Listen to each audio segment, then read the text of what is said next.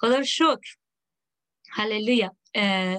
درس راجب گذشته درس گذشته راجب شفا آزادی بود و اهمیت آزادی رو ما تا حدودی درک کردیم که چرا ما اهمیت داره که آزاد بشیم. چون یک. یک کلیسایی که روی صخره هست باید آزاد بشه. آمین. و خب همه ما از خانواده های مختلف از فرهنگ های مختلف شاید توی بچگی آسیب های دیده باشیم. هیچ, هیچ خانواده عالی نبوده پرفکت نبوده. همه ما یه سختی های رو دیدیم یه روزهایی رو دیدیم شاید یه مریضی ها رو دیدیم که اینا تاثیراتش تو زندگی ما بوده و هست. و ما با این اقتداری که خداوند میده با این روی که از خداوند دریافت می‌کنیم می‌خوایم از همه اون خاطرات بد از اون اتفاقات بد گذشته حتی از فرهنگ های گذشته می‌خوایم آزاد بشیم تا اون کلیسایی خدا برای تک تک ما که میگه ما بدن او هستیم ما بدن ما اعضای کلیسا هستیم و بدن مسیح هستیم می‌خوایم که یک کلیسای آزادی رو داشته باشیم و اون کلیسایی که روی صخره هست. خدا رو شد در ادامه درسای شفا آزادی می‌رسیم به بحث شیرین بخشش. امشب می‌خوایم راجع به بخشش صحبت کنیم. من نمیگم چطور باید ببخشیم چون انقدر این درس بخشش بزرگه. فقط می‌خوام بگم اصلا چرا باید ببخشیم. و نمی‌خوام هیچ کس رو متقاعد کنم. فعلا امشب که کسی رو ببخشه فقط می‌خوام اهمیت بخشش رو بدونیم و در هفته آینده راجع بهش صحبت خواهیم کرد.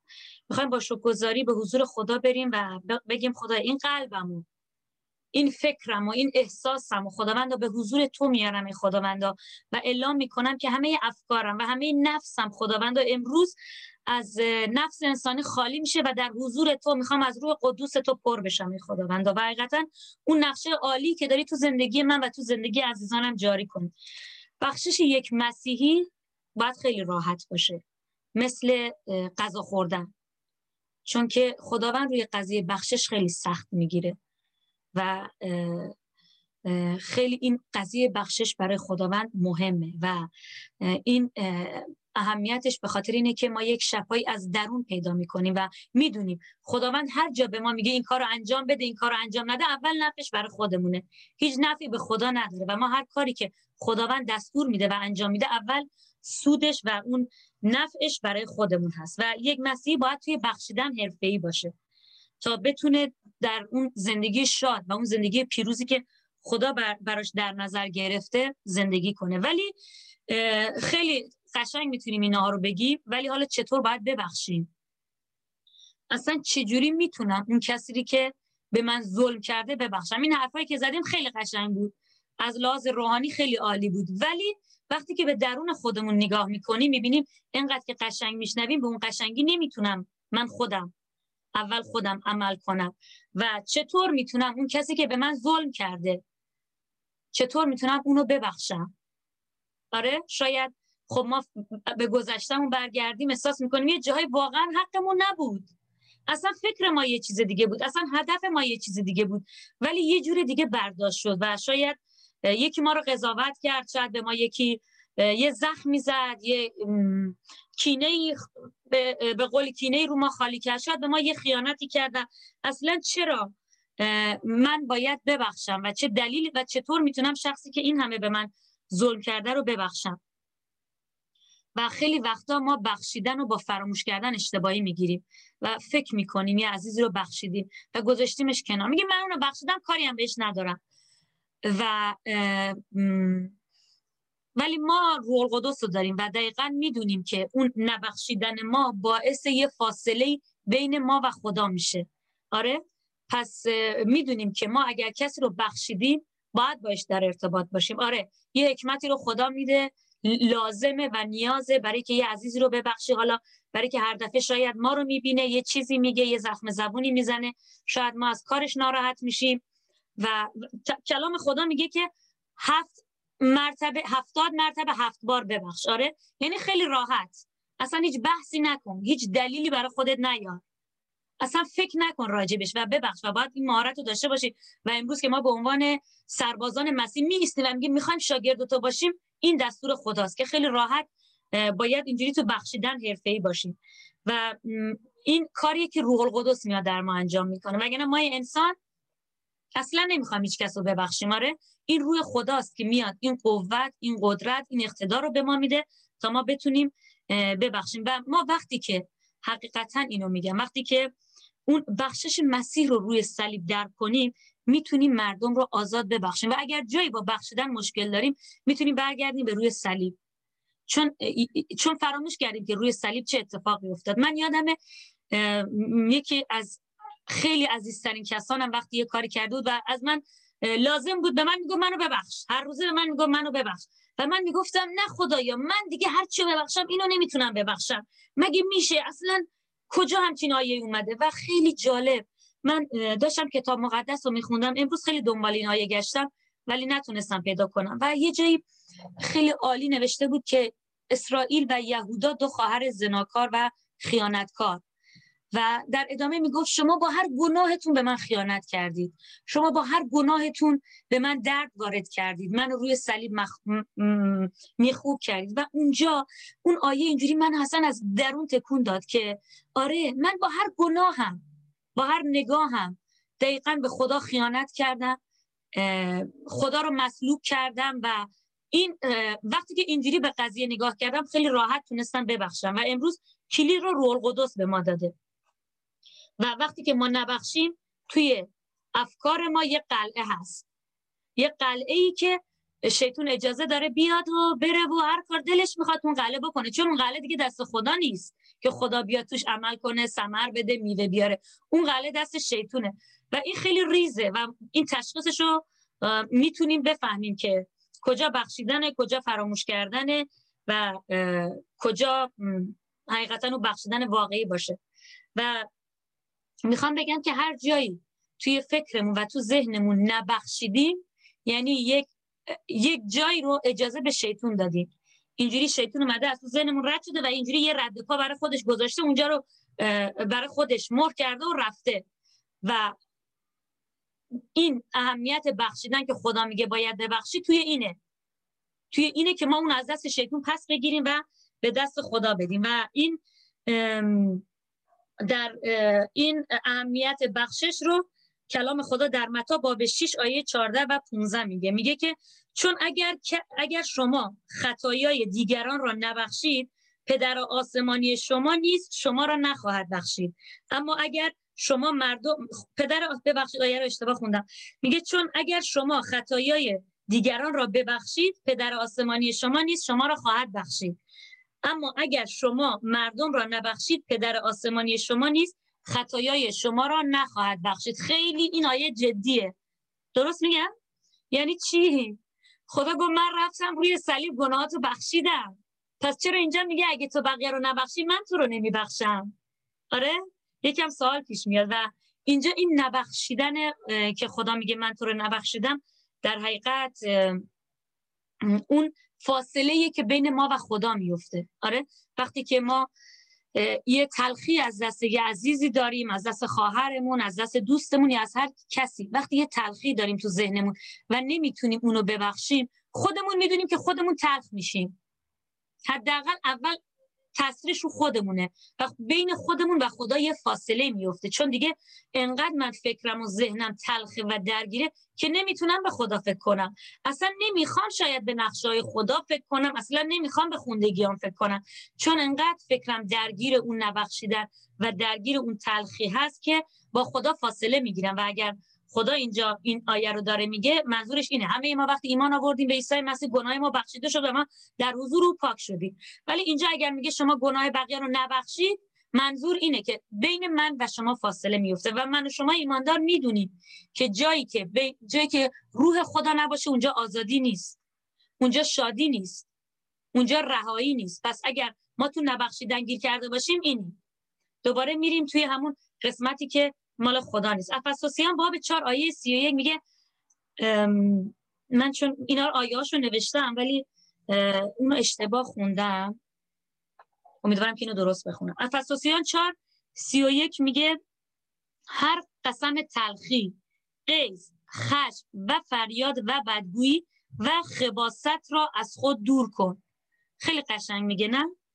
از اول داره توضیح میده. اول میگه هر هر قسم یا هر قسم تلخی. تلخی از چی به وجود میاد؟ تلخی از یه نبخشیدن به وجود میاد آره؟ حالا یه وقت میشه ما بچه‌مون رو نمیبخشیم همین بچه که پاره تنمونه نه؟ یه حرفی به ما می‌زنه که ما ناراحت میشیم و نمیبخشیمش و درون ما تلخی به وجود میاد. وقتی اینجا میگه تلخی منظور اون تلخی که از نبخشیدن به وجود میاد. و در ادامه خیلی کلام خدا خیلی این ترتیبش رو خیلی عالی میگه. تلخی و قیز آره. پس از یه نبخشیدن یه تلخی به وجود میاد و از یک تلخی وقتی که ما تلخیم قیز داریم نه؟ اینجوری مثلا یه فکر یه فکر نبخشیدن که حالا یه کسی به من یه حرفی زده یا یه بدی کرده ناخداگاه تلخ میشم. و اینجوری در برابرش قیز می‌گیرم. اصلا عصبی میشم از خود بی خود میشم. بعد خش می‌کنم. شاید یکی اونجا دور برم باشه دیدی میگه از این دست این عصبی بودم سر اون یه داد زدم. نه برامون پیش اومده. مثلا حالا دیگه از دست فلانی عصبانی بودم چه می‌دونم زدم کاسه لیوانم به هم کوبوندم شکستم. آره اینا همه از اون نبخشیدنه که میاد. اول تلخی بعد قیس بعد قیس خش فریاد و بدگویی و خباست. و خباست. و خباست که دیگه بدترینشه می‌خوام بگم که در ادامه یه نبخشیدن کوچیک چه همه اتفاقات بزرگ میفته در نهایت به خباست ختم میشه. میگه خباست رو از خود دور کن. خباست چیه؟ خباست اون نقشه‌ای که وقتی یکی به ما یک کاری کرده شاید تو زندگی گذشتمون این کارو کرده باشیم که مخصوصا بچه ها چون این کارو کرده منم میرم این کار می‌کنم که پدرش در بیاد نه؟ نقشه می‌کشیم که چطور بتونیم از او انتقام بکشیم. نقشه می‌کشیم که چطور حال او رو بگیریم. وقتی به این نتیجه رسیدیم بدونیم دیگه تا ته نبخشیدن رفتیم. قیز اومده تلخی اومده خشم اومده فریاد اومده بدگویی هم صد درصد پشت سرش کردیم به اسم درد دل و وقتی که بر علیهش نقشه می‌کشیم بدونیم دیگه تا ته خط رفتیم. و اونجاست که دیگه میگم حتی نمی‌خوایم به خوندگیامون فکر کنیم حتی نمی‌خوایم به محبت خدا یا به اینجا اون دوری است که بین ما و خدا به وجود میاد. برای اینه که خداوند اینقدر محکم میگه ببخش اگه نبخشی من تو رو نمیبخشم به خاطر خودمون. به خاطر که خدا نمی‌خواد ما دچار این خشم و این کینه و این خباست بشیم. و جالب اینه که در کتاب افسوسیان باب چهار آیه سه میگه و با دیگران مهربان باشید. یکم بیایم پایین. دیگه خشم رو بذاریم کنار. میگه با دیگران مهربان باشید و رحیم و همدیگر را عفو نمایید. چنان که خداوند در مسیح شما را آمرزیده است. آمین. آمین. دستور خداوند برای ما اینه. پس بیایم یه قولی به خودمون بدیم. این آیه رو خوب همه جا همه جا بنویسید. رو در یخچالمون که خیلی میریم سراغش. شاید جلو میز آرایشمون یا شاید جای دیگه. چون میشه که ما در روز خیلی صبح بیدار شدیم دعا کردیم رازگاهان داشتیم همه چی عالی. ولی یهو اینجوری شیطون میاد یه وسوسه میندازه تو فکر ما. فلانی. دیدی اومد اینو گفت؟ دیدی تلفن زد اینو گفت؟ از یعنی این آیه رو بخونی میگه و با دیگران مهربان باشید و رحیم و همدیگر رو عفو کنید. چنان که خدا در مسیح هم شما را آمرزیده است. به یاد بیاریم که خدا ما را آمرزیده و این یه یه اینجوری شیطون میاد اینجوری به ما حمله می‌کنه. آره این آیه دقیقا اینجوری جلوشو میبندیم. استاپ بسته. تا هر جا که اومدی بسته. و خیلی جالب این تو زندگی روحانی من خیلی اتفاق افتاده که من خیلی وقتا نمی‌خوام بگم که الان خیلی راحت می‌تونم آدم ها رو ببخشم. خب این این وظیفه ماست که باید خیلی چون هر لحظه ما ما احتیاج داریم به بخشیدن.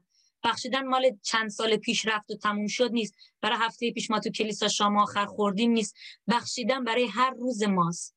آره؟ چرا؟ چون یه فکر می‌تونه ما رو اذیت کنه. یه یه نگاه می‌تونه ما رو اذیت کنه. پس من خیلی چند سال پیش خیلی موقع بخشیدن خیلی جنگ می‌کردم با شیطون و همش احساس می‌کردم که این آیه رو میخوندم. خدا می‌خواد من رها بشم. خدا می‌خواد منو ببخشه. ولی تا شیطون میومد کار اونو یاد من بندازم گفتم شیطون ساکت شد شیطون از من دور شد و توی بخشیدن همیشه می‌خواستم با یه جنگ روحانی برم جلو و همیشه دستور بدم از اون اقتداری که خداوند به من داده استفاده می‌کردم. و اینم یه راه حل خوبی. البته راهکارهای اصلی و شاهکارا رو هفته دیگه محسن جان حتما خدمتتون خواهد گفت. این تجربه شخصی منه.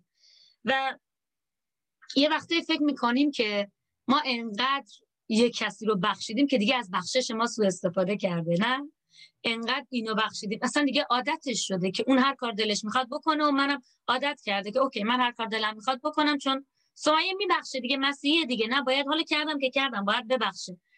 و ولی در قبال اینم خدا همینو میگه. خدا نمیگه اگر از بخشش تو سو استفاده کردن بذارش کنار.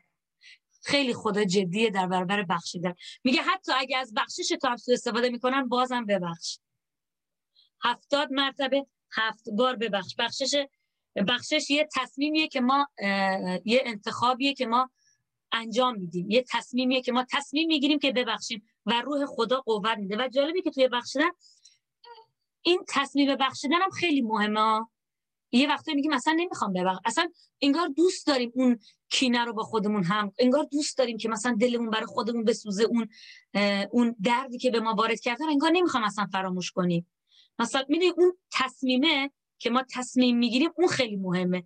چون اون تصمیمی که ما می‌گیریم خدا میاد و به ما راهکار نشون میده و به ما راه رو نشون میده. و خوب بدونید اگه شخصی رو می‌خواید ببخشید می‌خوام بگم که همه آدما به یه نفس بندن. یه نفسی که میاد و میره. اگر یه عزیز شما رو اذیت می‌کنه بدونید که اون نیست. اون روح پشت سر اونه. من و شما امروز می‌دونیم که منظور من چیه. وقتی میگیم چون یه آدم نفسش به زندگیش به یه نفس بنده. می‌تونه یعنی توی یه دقیقه می‌تونه از بین بره. آره. پس او قدرتی نداره که به شما آسیب برسونه. او قدرتی نداره که دل شما رو بشکنه. اون روح پشت سر اونه که میاد و به زندگی ما آسیب میرسونه. و اگر جای ما نمی‌خوایم شخصی رو ببخشیم یعنی داریم اثرات اون روح تو زندگی خودمون. امیدوارم متوجه شده باشید چی میگم. وقتی ما شخصی رو نمیبخشیم میگم وقتی می‌خوایم یه شخصی رو ببخشیم داریم اون روح خودش نمی‌بینیم اون روحی که پشت سرشه داریم می‌بینیم. و وقتی نمیبخشیم اثرات اون روحیه که تو زندگی ما می‌ذاره اون تاثیرات اون روحیه که از خدا نیست و توی زندگی ما است. و صد درصد وقتی که ما تصمیم بگیریم ببخشیم خداوند حکمت میده و خداوند عمل می‌کنه و بخشش راجب ماست و بخشش ما رو آزاد می‌کنه. اولین حسنش اینه که ما رو آزاد می‌کنه. رومیان فصل دوازده آیه 19 خیلی این آیه قشنگه. منظورش با من و شماست. بذارید من بیارمش. دوازده نوزده. میگه ای عزیزان ای محبوبان انتقام مگیرید بلکه آن را به غضب خداوند واگذارید. آره؟ یه وقتایی فکر می‌کنیم که یه کسی به ما درد وارد کرده من برم ازش انتقام بگیرم آره؟ ولی خدا میگه شاید تو نمی‌تونی به اندازه کافی از او انتقام بگیری. انتقامش رو بذار من بگیرم. ولی ما می‌خوایم خودمون بریم انتقام بگیریم که اونجوری اون دلمون خنک نه؟ همیشه حسمون اینه. ولی خدا دستور خدا برای ما اینه. میگه انتقام رو به من بگذارید. و اجازه بدید که من من انتقام بگیرم از اون شخص. و وقتی که ما می‌خوایم برکت وارد زندگیمون بشه اینه که از خدا اطاعت کنیم و در برابر خداوند و در, در برابر محبت خداوند کوتاه بیایم و از او اطاعت کنیم. و در ادامه رومیان فصل دوازه آیه 19 رو خوندم. آیه 20 میگه زیرا نوشته شده است خداوند می‌گوید انتقام از آن من است. من هستم که سزا خواهم داد. برعکس اگر دشمنت گرسنه است به او خوراک بده و اگر تشنه است به او آب بنوشان. اگر چنین کنی اخگرهای سوزان بر سرش خواهند انباشت. کلام خدا میگه اگر کسی به تو دشمنی کرد. تو نه تنها انتقام ازش نگیر بلکه براش دای برکت کن. اینجا که میگه که تو اونو سیر کن و تو اونو گرسنه کن منظورش اینه. براش طلب برکت کن. براش بخواه که می‌دونم که این بخشیدن تو زندگی همه شما اتفاق افتاده. بارها و بارها اتفاق افتاده. ولی می‌خوام اینی که دارم میگم می‌خوام که آگاهی داشته باشیم برای امروزمون حتی. چون ما هر روزه احتیاج داریم که ببخشیم. و کلام خدا میگه که انتقام از آن من است. من هستم که سزا خواهم داد. برعکس اگر دشمنت گرسنه است به او خوراک بده و منظور از گرسنه است به او خوراک بده اینه که براش طلب برکت کن. شاید واقعا اون احتیاج داره به این برکتی که تو به او بدی. واقعا اون دعایی که اون باید اون اتفاق خوبی که می‌خواد تو زندگیش بیفته شاید با دعای تو انجام میشه. حالا چی؟ اگه طرف ایماندار نیست خب براش دعا می‌کنیم و می‌خوایم که واقعا خدا قلبش رو لمس کنه که اصلا شخص بیاد عوض شه و دیگه به ما بدی نکنه. آمین. و اون قلب و زندگیش عوض میشه و این اینجوریه. وقتی میگه اخگرهای سوزان بر سر میاد یعنی این یعنی که در برابر محبت خدا و در برابر محبت شما زانو می‌زنه و اون شخص تغییر می‌کنه. میگه و در ادامه آیه 21 میگه مغلوب بدی مشو بلکه بدی را با نیکویی مغلوب ساز. آمین آمین. همه اینا رو صد درصد ما می‌تونیم با قوت خداوند انجام بدیم و اینه که وقتی که شخصی رو برکت میدیم باعث برکت خودمون میشه. وقتی که ما اون بدی که اون شخص می‌کنه روی ما تاثیر نمی‌ذاره. آره وقتی که می‌خوایم کسی رو ببخشیم یعنی که وقتی یکی اومده به تو ظلم کرده اگه میگیم تلخ نشو اگه میگیم اگه کلام خدا میگه من نه من کیم که حرف بزنم کلام خدا اینا رو میگه به خاطر اینکه یعنی شما مغلوب اون بدی شدیم مغلوب اون بدی شدیم. اگر یک کسی به ما یه عملی رسونده به ما یه صدمه زده و ما از او کینه به دل گرفتیم یعنی که ما مغلوب بدی اون شدیم.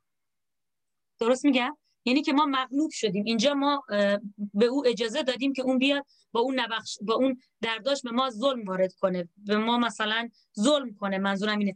ولی کلام خدا میگه مغلوب بدی نشو بلکه بدی رو با نیکویی مغلوب ساز. حالا کلام خدا میگه تو مغلوب این بدی اون شخص نشو. بلکه اون بدی که اون داره به تو می‌کنه تو بیا با نیکویی جبران کن. همون که براش طلب برکت کن. براش دعای خیر کن. ما میگیم که کلام خدا همه الهام گرفته از خود خداونده و چقدر قشنگ و چقدر عالی توضیح میده راجب بخشیدن و راجب این این بخشیدن بود. گفتم راهکاراشو و اصلا بخش این یه توضیح بود که چرا ما باید ببخشیم چه دلیلی داره باید ببخشیم. گفتم مسائل دیگه شو هفته آینده محسن جان درس میده. ولی می‌خوام هشت تا نکته هست. می‌خوام این هشت نکته رو با هم دیگه نگاهی بکنیم. بخشش به معنای فراموش کردن نیست. آره؟ شاید یکی تو بچگی یه کاری کرده به ما و ما فراموش کردیم. یه وقتای فیض داریم. نه ما بچه ها نسبت به پدر مادرمون همیشه فیض داریم. اگه یه کاری می‌کنن به ما ما دوست داریم ببخشیمشون آره؟ ولی یک کنج یک کندکاو یه کنجکاوی کنیم که آیا ما بخشیدیم یا فراموش کردیم؟ اگه دوباره اگه هر وقت یاد اون خاطره میفتیم و یه و اینجوری وقتی که یاد اون خاطره میفتیم و احساس ناراحتی می‌کنیم احساس می‌کنیم که تقم نبود واقعا. من نیتم این نبود. یا مثلا چرا بابای من باید این کاری بکنه؟ یا چه اگر این کارو کردیم یعنی نبخشیدیم. فکر می‌کنیم بخشیدیم. هر وقت وقتی که با یه خاطره رو که یه روزی برای شما باعث درد و عذاب بوده ولی میاد امروز با خوشی آره اینجوری بوده ولی تموم شده. ولی وقتی که اگه کوچکترین دردی رو احساس می‌کنید بدونید که هنوز نبخشیدید و دومی که میگه بخشیدن یک تصمیم هست و یک انتخاب آزادانه. امروز ما به عنوان ایماندار به عنوان فرزندان خدا خودمون انتخاب می‌کنیم که می‌خوایم ببخشیم یا نمی‌خوایم ببخشیم. هیچ کس ما رو مجبور نمی‌کنه. خداوندم میگه باید ببخشی که من گناهان تو رو ببخشم. آره؟ و خدا به همه فرصت داد. حتی به یهودای از هم فرصت داد. و تا آخرین لحظه به یهودا فرصت داد که یهودا بیاد و توبه کنه. و یهودا بود که خدا رو رد کرد. پس خدا به همه فرصت داد برای بخشیدن. پس یه, یه تصمیمه. ما تصمیم می‌گیریم و انتخاب می‌کنیم که ببخشیم. چرا؟ اول به خاطر خودمون. یادمون باشه که بخشیدن اول به خاطر خودمونه. و سوم که انتقام نگیر. واگذار کن. من انتقام نمی‌گیرم اینو میسپارمش به خدا. آره؟ چون کلام خدا اینو داره میگه. تو کتاب رومیان. اونو خوندی میگه شما انتقام نگیرید اونو به من بگذارید چون خدا عدالت داره و عادلانه رفتار می‌کنه. و اینو افرادی می‌تونن این کارا رو بکنن که خیلی به خدا اعتماد دارن. خیلی به خدا اعتماد. میگن خدای من بخشیدم. حالا واگذارش می‌کنم به تو نه که هزار تا مثلا اتفاقی بدی بر اون بیفته. یعنی می‌خوام عدالت تو بیاد. حالا یه وقتی نه اینجوری که مثلا به تو واگذارش کردم که باز حالا یه لعنتی هم با یه حرفمون بریم وارد زندگی شخص کنیم. نه. اونجا که میگه به من واگذار کن یعنی میگه بذار من تصمیم بگیرم براش که من در برابر این بدی که به تو کرده چجوری بتونم حالا فیضم و محبتم رو بهش نشون بدم. نه که اینجوری برداشت نکنید که میگه واگذار کن به من کلام خداست. ولی اینجوری اون اون چیزی که ما تو قدیم می‌گفتیم من بخشیدمش سپردمش به خدا اونجوری نه که خدا میگیم با قدرت بیشتری انتقام بگیره نه. خدا میگه اجازه بده من برای تو کار کنم و می‌خواد که واقعا اون حس ما که خبر داره میگه توش تلخیه قیز بدگویی غیبت خباسته می‌خواد یعنی اونو خدا دستش بگیره و خدا اونو کنترل کنه. میگه بخشش افراد برای آزادی خودش برای آزادی خودمون هست. و پنجمی که با بخشیدن رابطه با نبخشیدن رابطه ما با خدا مختل خواهد شد. پس مهمترین اصل بخشیدن گفتم. بازم میگم خوبه که بدونیم برای خودمونه و خدا می‌خواد که اول خودمون رها بشیم. و ششمین قسمتی که بخشیدن قبول کردن این است که با نتایج گناه شخص دیگری حاضرید زندگی کنید. آره گفتیم که اگه شخصی رو نبخشیم اجازه میدیم اون روح بیاد و تو زندگی ما تاثیر بذاره. اون روحی که اون شخص داره که حالا به ما دردی زده ما اجازه میدیم که اون روح بیاد و توی توی زندگی ما تاثیر بذاره و نتیجهش تو زندگی ما باشه. و هفتمی که چگونه می‌تونم از دل ببخشم؟ وقتی که یاد بیارم که خداوند چطور روی صلیب گناه های منو بخشید و اینکه من هم خیلی به خدا گناه کردم. من هم خیلی کار بدی کردم که خدا نباید منو میبخشید. آره اگه, اگه به 24 ساعت گذشتمون فکر کنیم می‌دونیم که همه ما آره چون تو این دنیا حاکمش شیطونه. همه ما به سمت کاملیت میریم و چه عالیه که امروز زندگیمون با دیروز فرق کرده. این یعنی اون رشد ما. و می‌بینیم که آره ما خوب گناه زیادی کردیم و حقیقتا حقمون مرگ بوده. حالا حداقل اینکه یه کسی رو اذیت کردیم توی بخشیدن یه،, یه چیز خیلی جالبی که برای بخشیدن همیشه میشه استفاده. اینکه خودمون رو جای اون شخص بذاریم که به ما درد وارد کرده. خب هر کسی می‌تونه باشه. هر کسی که به ما یه درد خودمون رو بیایم یه لحظه بذاریم جاش. که مثلا اگر منم توی اون شرایط بودم اگر منم توی اون اینجوری راحت تر می‌تونیم آدم ها رو ببخشیم. وقتی که در حقیقت از چشم خدا بیایم به اون شخص نگاه کنیم این اینا یه راه که خدا به ما میده به خاطر آزادی خودمون. اینطوری راحت تر می‌تونیم ببخشیم. و هشتمینه که زمان بخشش همین الان است. نه یه ساعت دیگه نه فردا نه برم مسافرت حالم خوب بشه از مسافرت برگردم راجع بهش صحبت کنم نه. خدا میگه اینو من نمیگم چون من کسی نیستم که چیزی بگم. خدا میگه زمان بخشش همین الان است. خدا رو شکر. عزیزان تا هفته دیگه قشنگ فکر کنیم. یه لیست بیاریم بنویسیم یه قلم و کاغذ. هرچی لیست اون بزرگتر نشون میده که روح خدا بیشتر در ما عمل کرده و ما رو ملزم به بخشیدن کرده. بنویسیم و ببینیم واقعا شاید هم همه شما آزاد هستید. ایمان دارم که بیشتر همه شما آزاد هستید. ولی خوبه که دوباره اینجوری یه نگاهی بکنیم دوباره یه همه گذشته رو دوباره چک کنیم ببینیم همه چی تو اراده خداست. چون یه یه یه نبخشیدن. واقعا یه در بازه برای شیطون. آره؟ برای اینه که خدا اینقدر تگ. یه در بازیه. اینجوری در رو یواشکی باز کردی شیطون هم می‌دونه در بازه. هر وقت دلش بخواد میاد وارد میشه. و وقتی بیاد وارد بشه میاد اینجوری توی قلب توی ذهنت برای خودش قلعه می‌سازه. چرا؟ چون در باز بوده. شیطون تونسته بیاد تو و برای خودش برای خودش توی فکرت یه ساختمانی یه برج یه امارتی رو بسازه و اون بستگی به ما داره که چقدر به شیطون راه داده باشه. خدا رو شکر برای امشب این اهمیت بخشش بود. امیدوارم که واقعا کلام خدا رو قلب شما تاثیر گذاشته باشه و آمین. ایمان داریم که همه شما عزیزان روی خدا رو دارید و با هدایت روی خداوند می‌تونید تصمیمای عالی در زندگیتون بگیرید و چه بسا که این تصمیم برای زندگی بهتر برای زندگی بهتر خودمون هست. منم ایستای خدای قدوس شاه شاهان سرور سلامتی. خدایی که حقیقتا روی صلیب به خاطر گناه های ما مردی خداوندا به تو توهین شد تاج خار روی سر تو گذاشتن خداوندا بدن تو رو زخمی کردن تو رو بیابرو کردن ای خداوندا تو رو برهنه کردن ای خداوندا تو رو شکرت می‌کنم. برای این همه محبتی که خداوندا به من داشتی به من انسان گناهکار داشتی خداوندا حقیقتا که اعلام می‌کنم که تنها تو لایق پرستشی خداوندا. و با همه قلبم با زبونم اعتراف می‌کنم عیسی مسیح تنها تو رو میپرستم و تو خدای زنده من هستی خداوندا. و چه افتخار عظیمی است که امروز می‌تونم کنار فرزندان تو با خواهر برادرای عزیزم نام تو رو بسرایم از تو بگم و از تو بشنوم خداوندا. از کارهای عظیمی که تو زندگی ما کردی پدر. خداوندا اعتراف می‌کنم که هر لحظه به تو احتیاج دارم ای خداوندا. برای زخمای برای قلب زخمی برای قلب سنگین برای اون روحی که درد کشیده خداوندا برای اون کودکی که بچه بوده نخواسته بهش درد وارد شده برای اون زن برای اون مادری که بیگناه بهش ظلم شده خداوندا. تو رو شکر می‌کنم عیسی مسیح که هر لحظه توی غم ها توی این دردها و توی مشکلات کنار ما بودی با ما اشک ریختی خداوندا و روی زخم ما مرهم گذاشتی و بالاتر از همه نجات خودتو به ما دادی عیسی مسیح. تو رو شکرت می‌کنم خدای زنده. خدای قدوس حقیقتا که از محبت تو گفتن زبان انسان قاصره.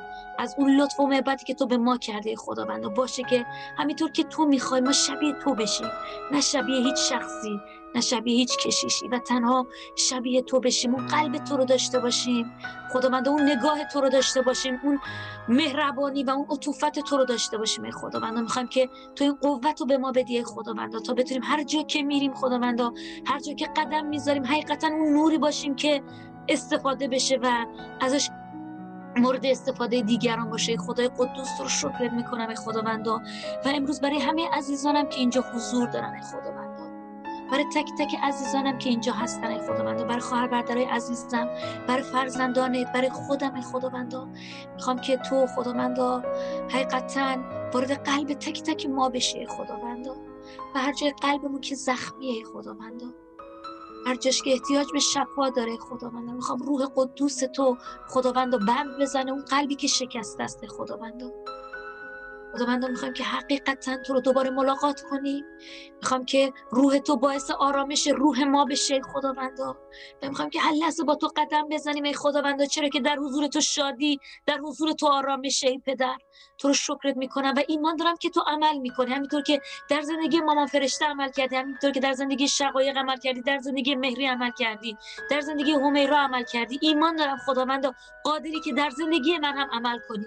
خداوندا امروز قلبمو به حضورت میارم ای خداوندا می‌خوام که تو حقیقتا جراحی کنی و اون چیزی که از تو نیست ای خداوند می‌خوام از قلبم از فکرم از زندگیم دور بشه ای خداوند و می‌خوام روح قدوس تو بتابه بر اون قلبی که شاید تیره شده بر اون قلبی که تاریک شده. می‌خوام روح قدوس تو بتابه خداوند و اون زشتی ها رو به نام عیسی مسیح می‌خوام که نابود کنه. برای همه عزیزانم خداوند دعا دعای برکت کنم و امشبشون و خوابشون رو به دستای قدوس تو میسپارم. ای خدای مهربان ای پدر دلسوز و ایمان دارم که تو صدای قلب تک تک ما رو شنیدی خداوندا و عمل کردی. باشه که آزادی تو در بین ما در خانواده ما و بالاتر در کشور ما انجام بشه. عیسی مسیح تو رو میپرستم و حقیقتا همه جلال و همه قوت رو در آسمان به شما میدم خدای زنده. هللویا به نام عیسی مسیح طلبیدم Amin, amin, amin.